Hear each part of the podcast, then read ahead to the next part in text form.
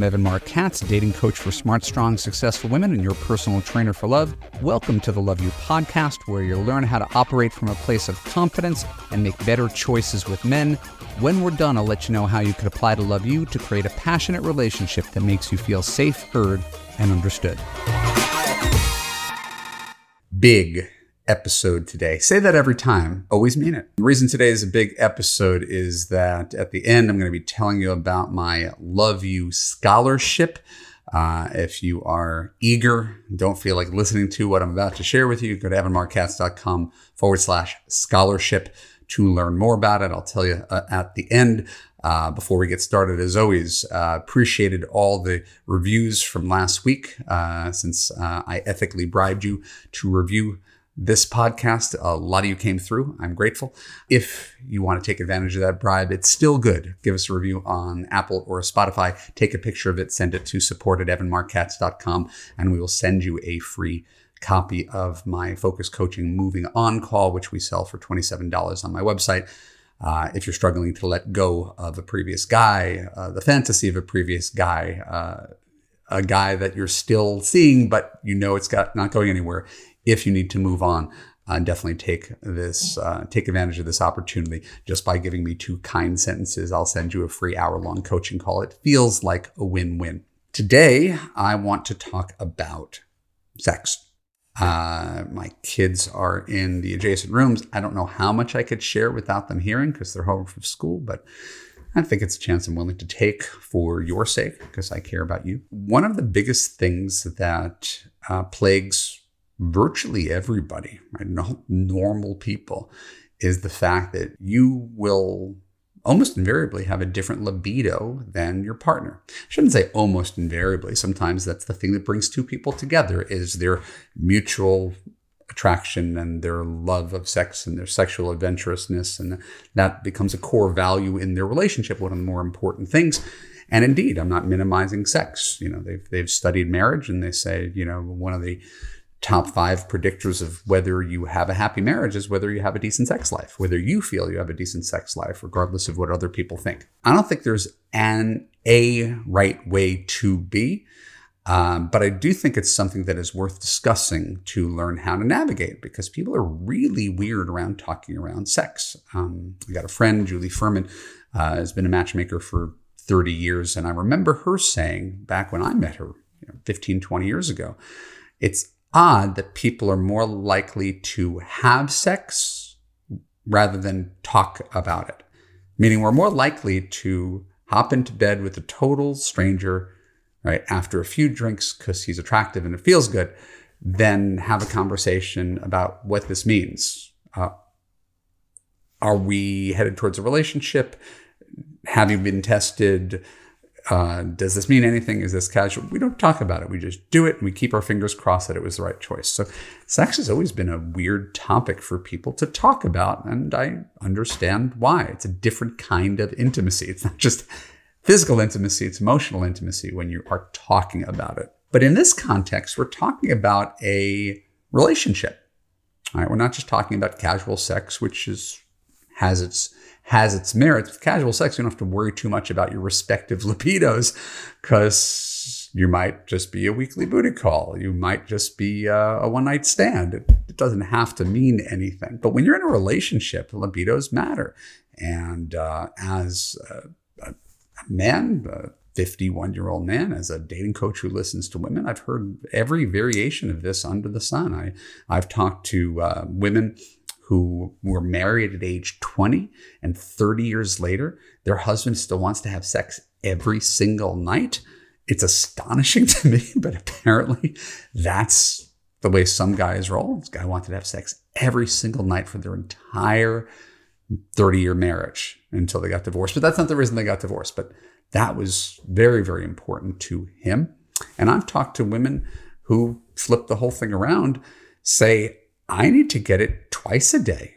Like, I, yeah, I'm I'm 60 years old, and I need a guy who could do that. I need a guy who could deliver like that. And I'm not here to judge anybody for what they feel they need. Just know when it comes to dating and relationships, it's already tricky. Right? The more things we layer on to dating and relationships, the harder it is to find. We're looking, right? And love you. We're looking for character, kindness, consistency, communication, commitment. Right?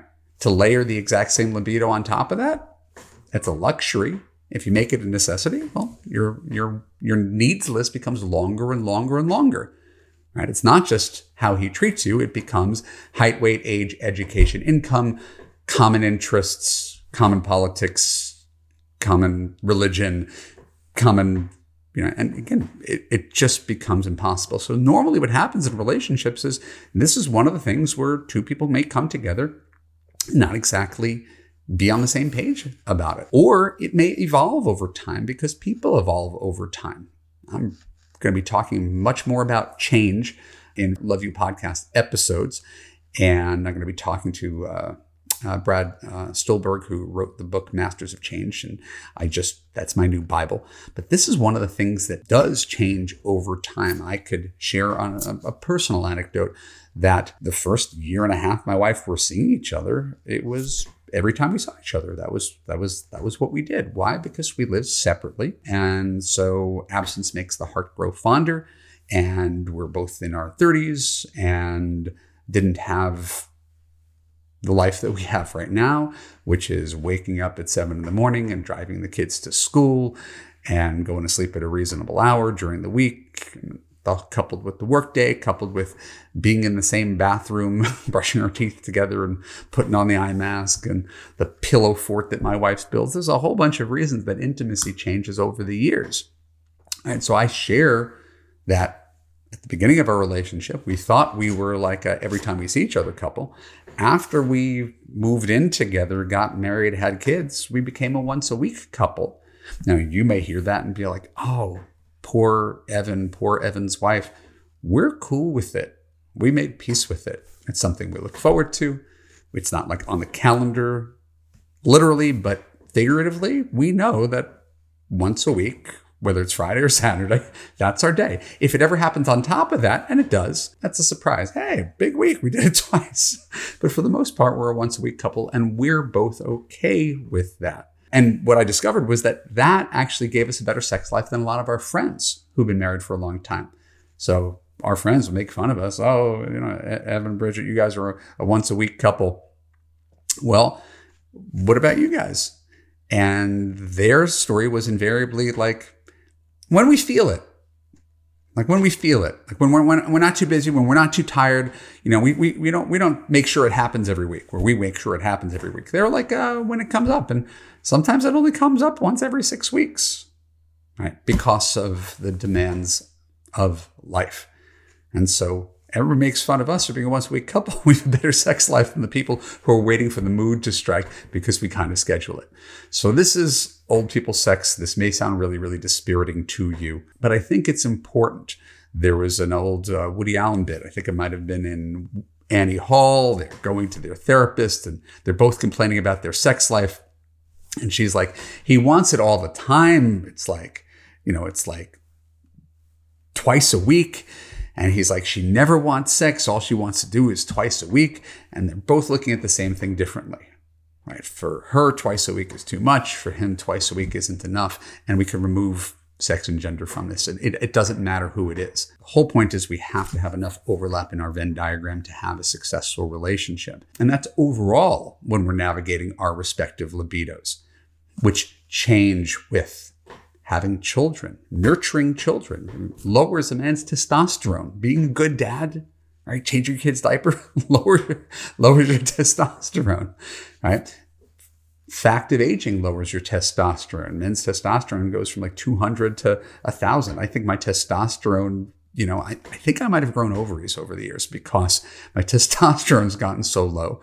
Um, and I know people do stuff about it. They take testosterone. They do uh, aggressive sports to get that competitive thing up.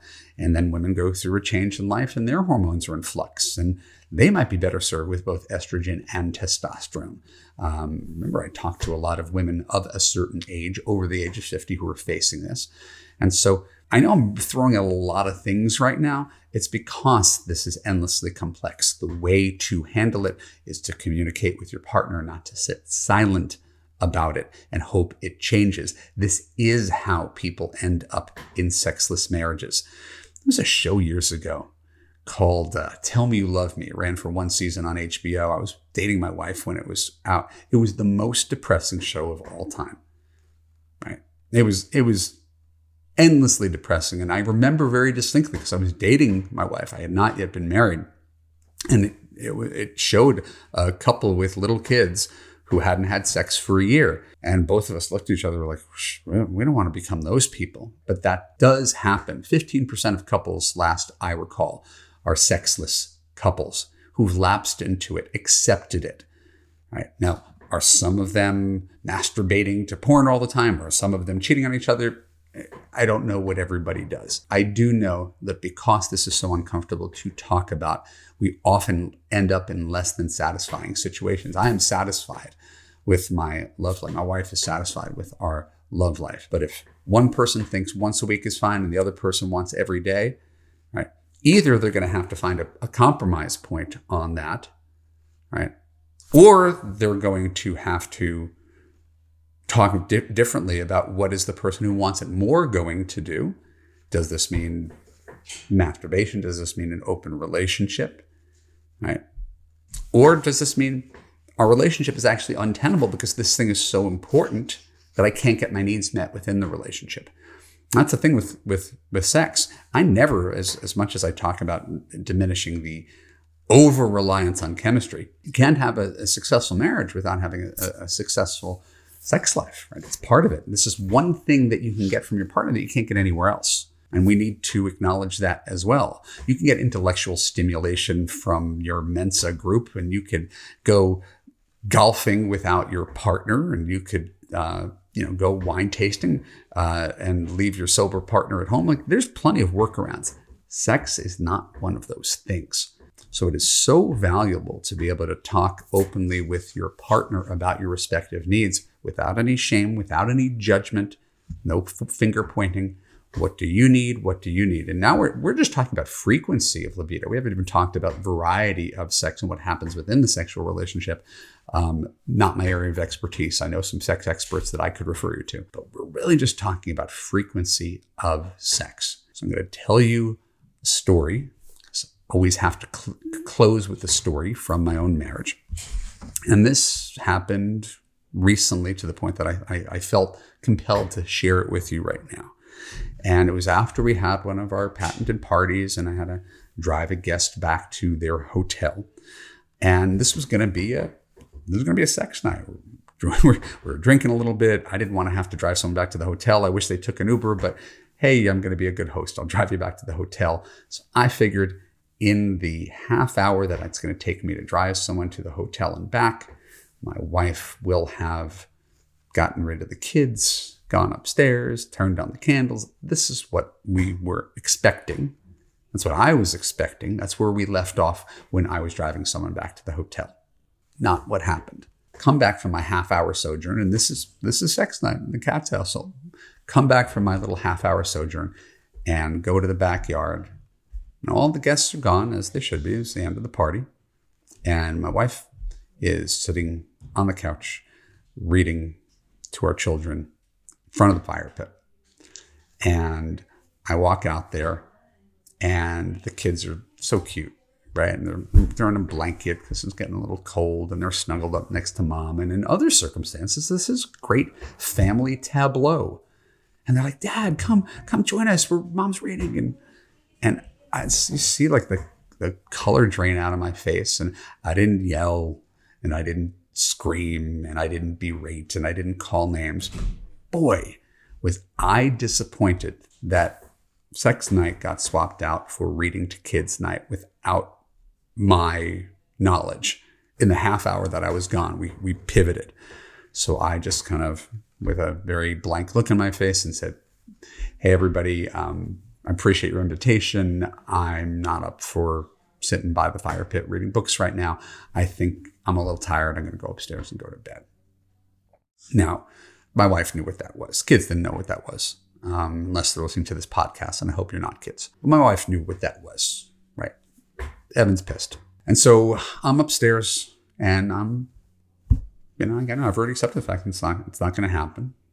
And uh, I'm in bed and I'm reading the Kindle and I'm kind of steaming, but not going to turn it into a fight. Just going to say, hey, I'm going to take take the loss for today. Not every day is going to go the way you want it to. Let it go.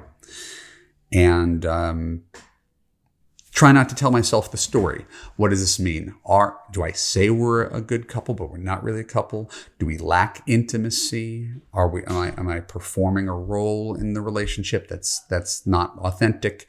Um, does she not want it anymore? Like all the thoughts run through your head.